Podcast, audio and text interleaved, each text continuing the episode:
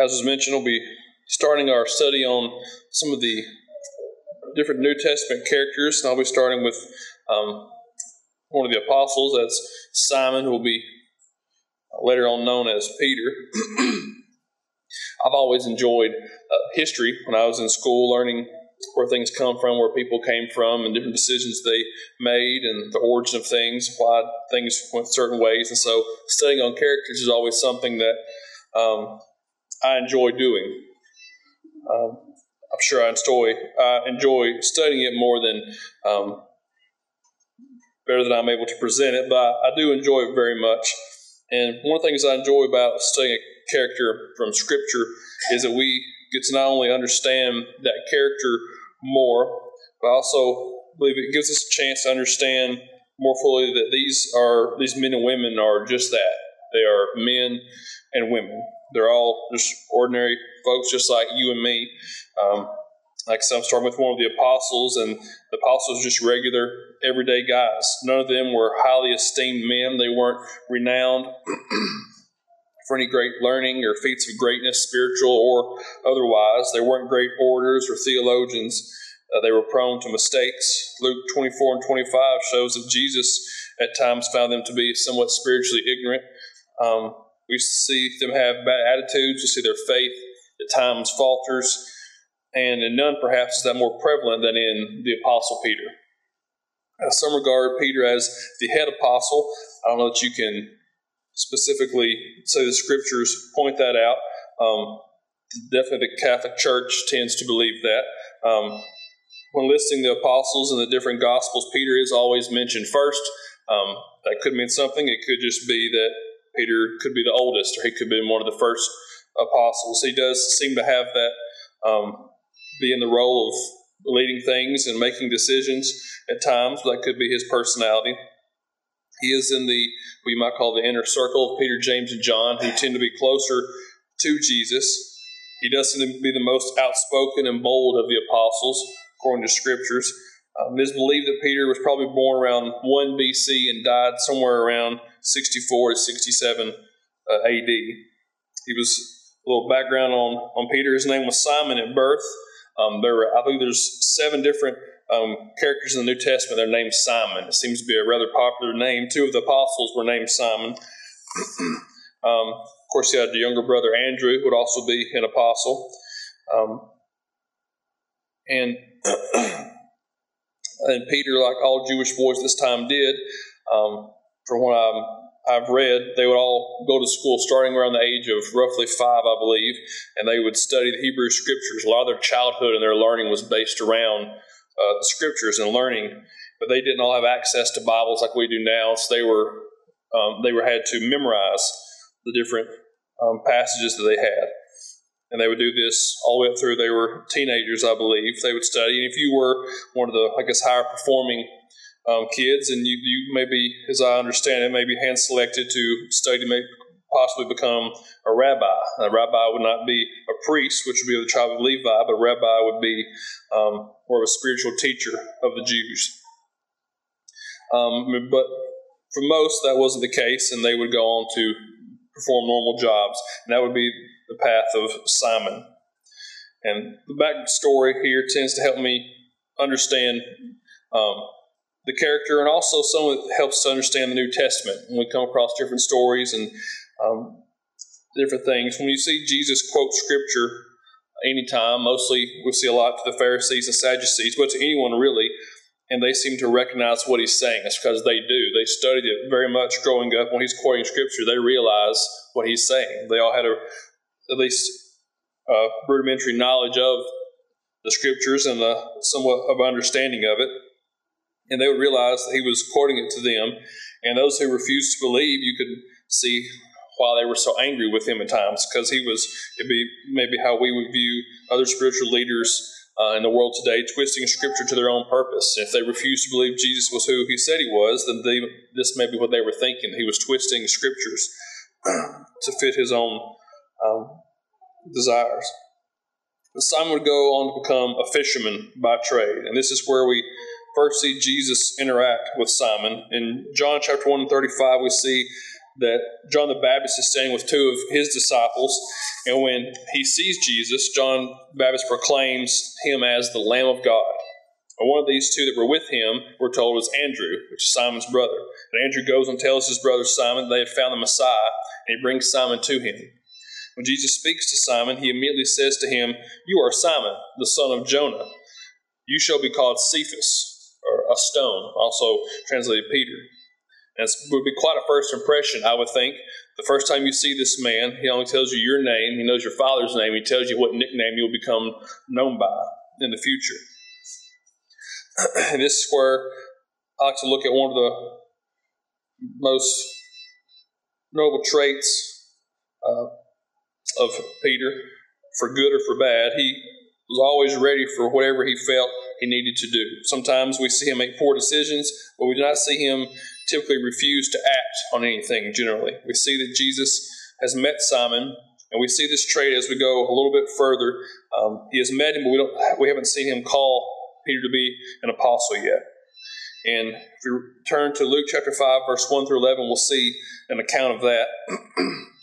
we'll see this character trait that we'll take notice of.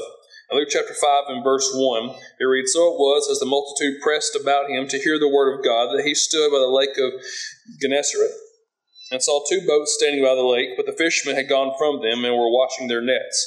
Then he got into one of the boats, which was Simon's, and asked him to put a little from the land. And he sat down and taught the multitudes from the boat. When he had stopped speaking, he said to Simon, Launch out into the deep and let down your nets for a catch. But Simon answered and said to him, Master, we have toiled all night and caught nothing. Nevertheless, at your word I will let down the net. When they had done this, they caught a great number of fish. Their net was breaking, so he signaled to their partners in the other boat to come and help them, and they came and filled their boats, so that they began to sink.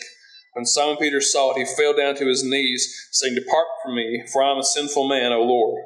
For he and all were with him were astonished at the catch of fish that they had taken. And so also were James and John, the sons of Zebedee, who were the partners of, with Simon. And Jesus said to Simon, Do not be afraid, from now on you will catch men. So when they had brought their boats to land, they forsook all and followed him. I'm sure Simon had no problem taking uh, this Jesus out on his boat to teach. I'm sure he was tired, exhausted from the night's work, but he takes him out. But you can imagine his thoughts when Jesus tells him to go deeper into the water and to let down their nets. Because Simon is a fisherman, fisherman by trade. He is a professional at this work. They've been out all night, which was the better time to fish. Simon would know when to go fish, and that was a better time because it was cooler. He also would know where to fish at. And from what I understand, for what they were doing, the best place to cast nets would be in the more shallow water. They had just spent an entire night fishing. They brought back nothing no food to bring back to eat, no fish to br- take to the market to sell so they may buy the things that they needed.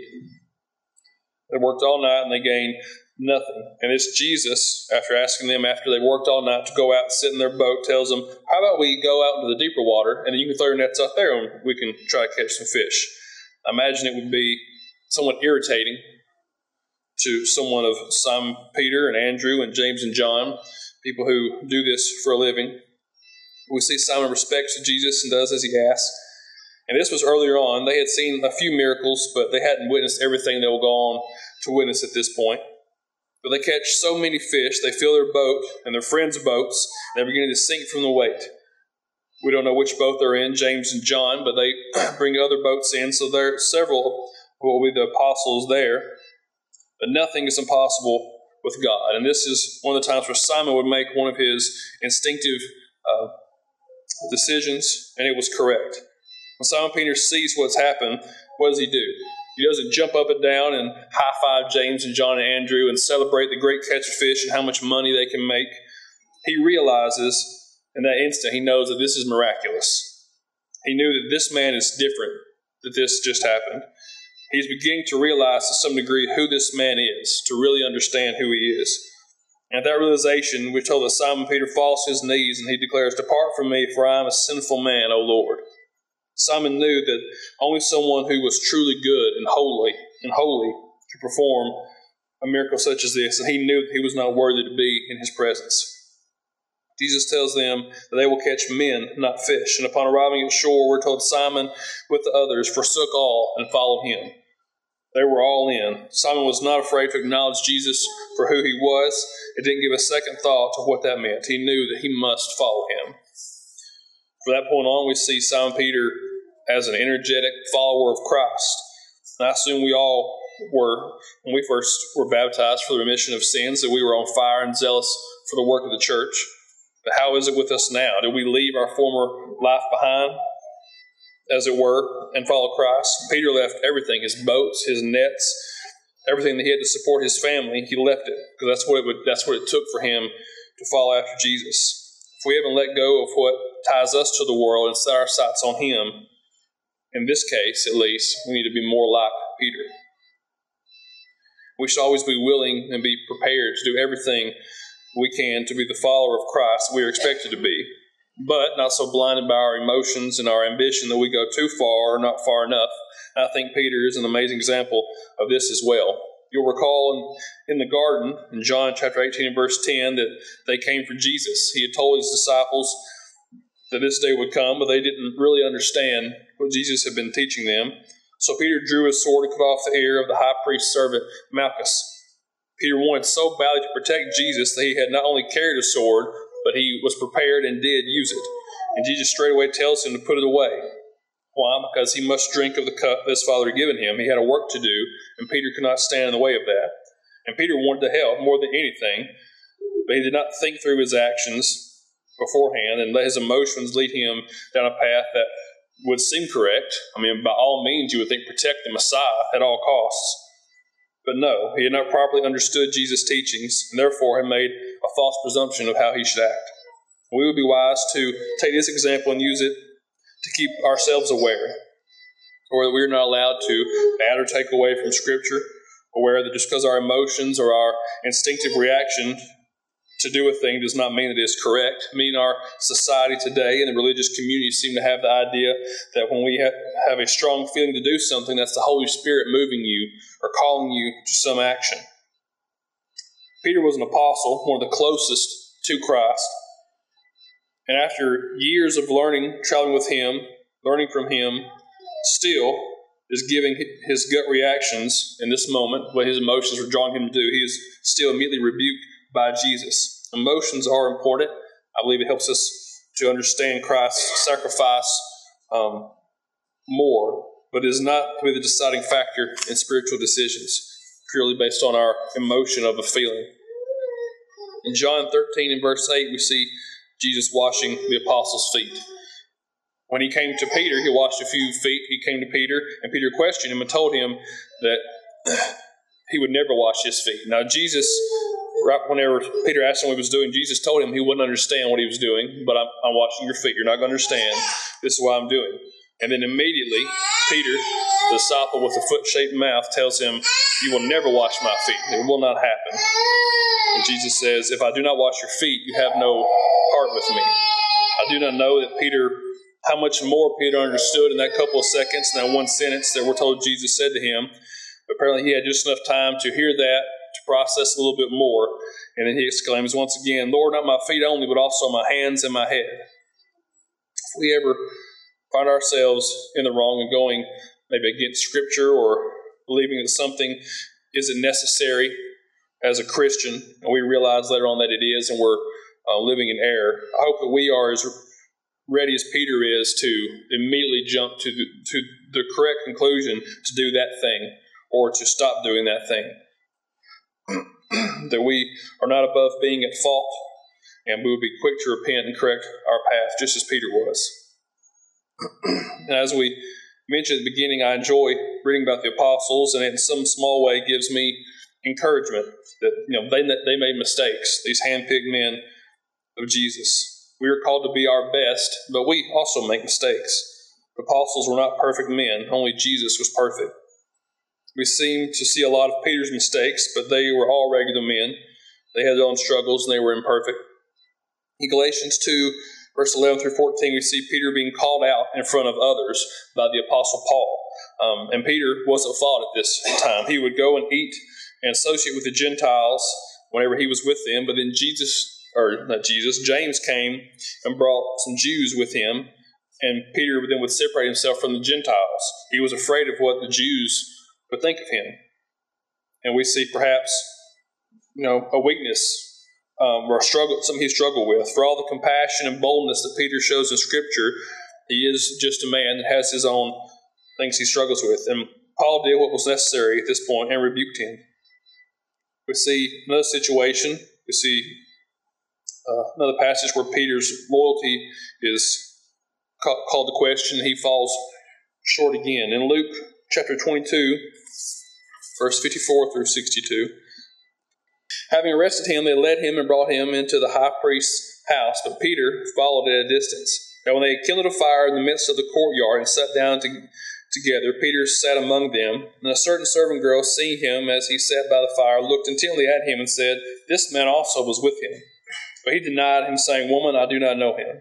And after a little while, another saw him and said, You also are of them. But Peter said, Man, I am not.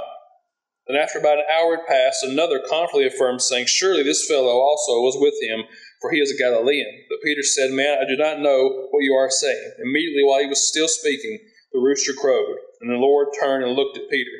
Then Peter remembered the word of the Lord, how he had said to him, Before the rooster crows, you will deny me three times. So Peter went out and wept bitterly. The book of Mark also tells us that the third time that he denied that he was called out because his, not only was he a Galilean, but his speech betrayed him. See Peter began to swear in order to try to more boldly affirm that he did not know Jesus.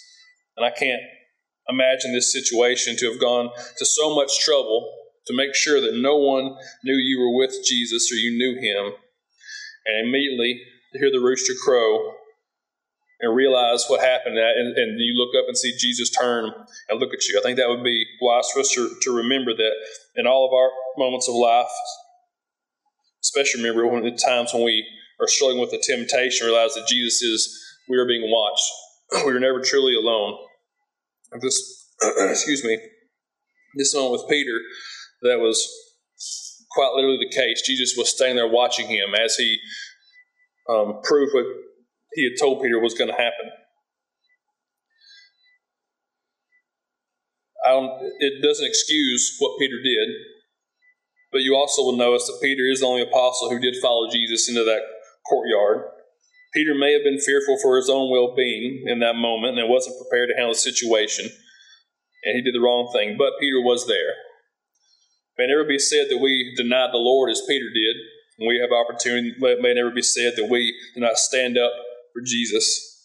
But also never let it be said that when we were needed by a friend, especially in a spiritual matter, that we, as the rest of the disciples, ran and hid and did not follow after. Matthew 14, verses 21 through 33, it reads, Now those who had eaten were about 5,000 men, besides women and children. And immediately Jesus made his disciples get into the boat and go before him to the other side, while he sent the multitudes away. And when he had sent while he sent the multitudes away. And when he had sent them away, he went up on the mountain by himself to pray. Now, when evening came, he was alone there, but the boat was now in the middle of the sea, tossed by the waves, for the wind was contrary. Now, in the fourth watch of the night, Jesus went to them walking on the sea. And when the disciples saw him walking on the sea, they were troubled, saying, It is a ghost. And they cried out for fear. But immediately Jesus spoke to them, saying, Be of good cheer, it is I, be not afraid. And Peter answered him and said, Lord, if it is you, command me to come to you on the water. So he said, Come. And when Peter had come down out of the boat, he walked on the water to go to Jesus. But when he saw the, the wind was boisterous, he was afraid, and beginning to sink, he cried out, saying, Lord, save me. And immediately Jesus stretched out his hand and caught him, and said to him, O you of little faith, why did you doubt? And when they got into the boat, the wind ceased. Then those who were in the boat came and worshipped him, saying, Truly, you are the Son of God. Once again, we see Peter's faith fail him. And sometimes I feel through this study, kind of felt sorry for Peter to have so many of your lapses in judgment and faith written and down and preserved for all of mankind to read forever by your fellow apostles, divinely inspired by the Holy Spirit. Seems a little bit harsh at times. I do not believe that whenever he that he was tempting Jesus or Christ when he on the water and you know he asked if it is you ask me to come to him. I don't know that was necessarily the case. If I if I had a, a garden, I had tons of cucumbers, and I told mom and dad I have I'm just covered up in cucumbers. And mom said, Well, if you have cucumbers, then let me have some. It's not that she's questioning me and she's testing to see if I really have them. That's a turn of phrase. And she's saying, well, If you have them, I would like some. I believe that may be what was going on here. Peter sees it is, is Jesus, and he says, If it's you, let me come to you. Peter, in the midst of this great storm, when the disciples are scared to death of this ghost, and remember, these are grown men in the midst of the storm who have this perceived ghost encounter. And some of these, along with Peter and Andrew, and you have James and John, the sons of thunder, these are, you know, at this, this day and age, these would be manly men, and they're scared to death of this ghost out on a boat. But Peter realizes Jesus, and he wants to go to him. And Jesus asks him to come to him, so he steps out and begins to walk to Jesus, and it's pretty amazing. But the storm around him causes him to doubt. He begins to sink. And of course, Jesus tells him that he has his faith is little, and he should not have doubted him and pulls him up. Should Peter have doubted? No, he shouldn't have. That was weakness on his part. But Peter would never have had the opportunity to either doubt or to prove his faith if he had not stepped out of the boat, as none of the other apostles did. I don't know that this is direct parallel, and I don't want to draw conclusions from a passage that aren't there, but I believe that we can take this idea and apply it to our lives today. The disciples were told to go into the world and to preach the gospel to all men. We've been given this to do. Mark 16 and 15. We're told that we are to be the light to all men. Matthew 5 and 13, it says, You are the salt of the earth, but if the salt loses its flavor, how shall it be seasoned? It is then good for nothing but to be thrown out and trampled underfoot by men. You are the light of the world. A city that is set on a hill cannot be hidden. Nor do they light a lamp and put it under a basket, but on a lampstand, and it gives light to all who are in the house. Let your light so shine before men that they may see your good works and glorify your Father in heaven. We ourselves must step out of our boat, if you will, step out of our comfort zone to take on the storm of life ourselves. We must not falter, we must keep our faith, unlike Peter at this time. But if we do not step out of the boat, true, you know, we may have to be pushed ourselves to the point to where our faith is tested and we fail, but also we are not put in any positions that we may prove our faith either. Or we may fulfill what's been given to us to be a light unto all men. There are many other stories of Peter that I enjoy. We can study about them. I encourage everyone to do so. We don't have time to. There's stories of Peter. We know when they go to the tomb that he's the first. He's well, John's the first one to get there, but John doesn't go in to the tomb. Peter does. Also, they see uh, Jesus on the shore and they're fishing one day, and see Peter jump out of the boat, swim to him. I don't know what it is about Peter and jumping out of boats, but he seems to like doing that. Well, there's another unique portion of the relationship of the relationship between Peter and Jesus that we'll notice as we start to wrap up the lesson. In Matthew 16, verse 13 through 18, it reads When Jesus came to the region of Caesarea Philippi, he asked his disciples, saying, Who do men say that I, the Son of Man, am? So they said, Some say John the Baptist, some Elijah, others Jeremiah, or one of the prophets. He said to them, But who do you say that I am? Simon Peter answered and said, You are the Christ, the Son of the living God. Jesus answered and said to him, Blessed are you, Simon Barjona, for flesh and blood has not revealed this to you, but my Father who is in heaven. I also say that you are Peter, and on this rock I will build my church, and the gates of Hades shall not prevail against it. The question was asked to all the disciples there of who do you who do people say that I am? We're told that they answered. It wasn't a conversation between Jesus and Peter. The apostles were, different disciples were answering. Some believe John the Baptist, some one of the prophets, they're all answering. And Jesus says, Who do you say that I am? You, the follow, the people who've been following him, been learning from him, being taught directly by Jesus, who do you say that I am? And it could be because he's Peter and he's always quick to draw when it comes to voicing his opinion. But Peter is the one we see speak up here. He says, You are the Christ, the Son of the living God. Jesus said, Blessed are you. And he calls him Peter. Now, Jesus told him that he would be known as Peter. At first he called, he says, Blessed are you, Simon Bar Jonah, then he goes on to say that you are Peter. Peter would and that means, of course, a rock. And Peter would, would go on to be a rock, a pillar in the Lord's church.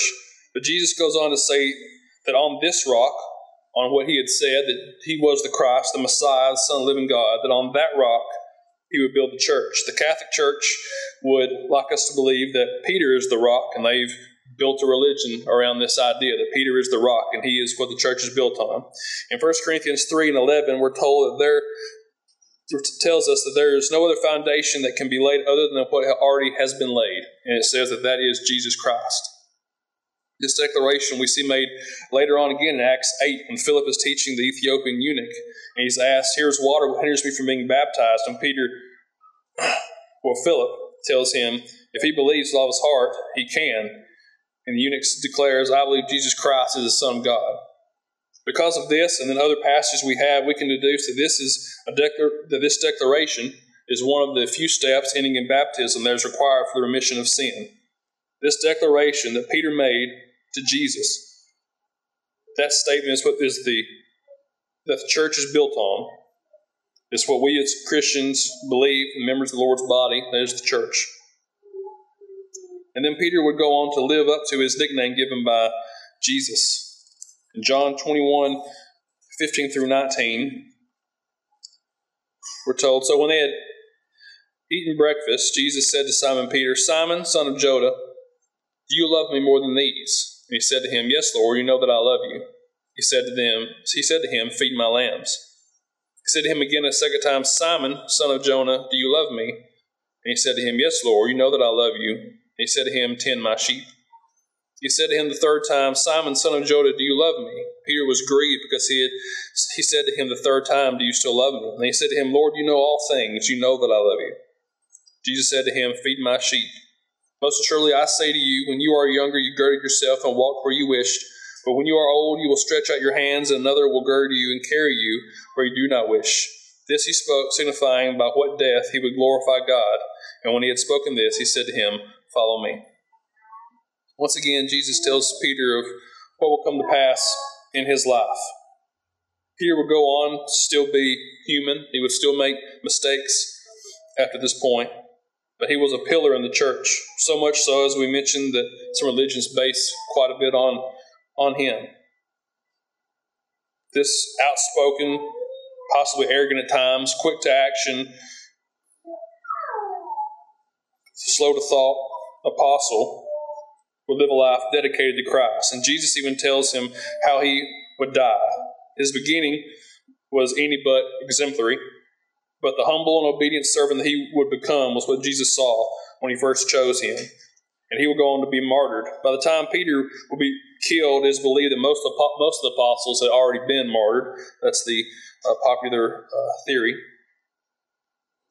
Um, there are two prevailing theories of how Peter was killed. The more popular um, recognized one is that he was crucified on a cross upside down because he didn't feel worthy to be crucified in the same way that Jesus was. I'm not sure how much say he would have in his own crucifixion if he could make that request or not. Um, the other that seems to hold some weight is that he was burned alive. From the passages that we're just read, we're told that Peter would be dressed and girded by someone else and taken where he doesn't want to go. Um, and also at this time, when there was crucifixion, people were crucified stark naked. That's how it was done. typically, Christ is depicted as a top, has a top of loincloth or something on in pictures and things. I believe this is probably mostly out of piety. That's not how they did things back then. And we're told that Peter would be clothed and taken where he didn't want to go. At this time, living in Rome, um, Peter was, Nero was going on a killing spree of Christians around 64 AD. And one of the ways in which they would do this, they would dress Christians in robes soaked in a flammable liquid of some kind, affix them to a mock cross, um, by the river Tiber and they would be lit on fire. We do not know for sure how Peter died. We, um, these are some of the more likely ways, but it's not known. But we do know that this cocky fisherman, full of flaws, was chosen by Jesus not because it was obvious to himself or anyone else, not because he was already a great hallmark of faith, but because Jesus saw that he could what he would become, and he would serve the purpose that Jesus needed him to. Is the same with us today. Will we, in all of our sin and unworthiness, declare Jesus as the Son of God and be baptized in the mission of sins and live a life devoted to Jesus, even, even if it comes down to paying the ultimate sacrifice for our faith? that is the end of my remarks this afternoon on, on Peter. I hope it was edifying in some way and beneficial. We never want to close the offering the gospel invitation. Once again, if you haven't made that declaration of faith and been baptized for the remission of sins, we would urge you to do so. Or if you have and you would like to prayers to the church on your behalf, we'd be happy to assist you in that as well if you would come while we stand and while we sing.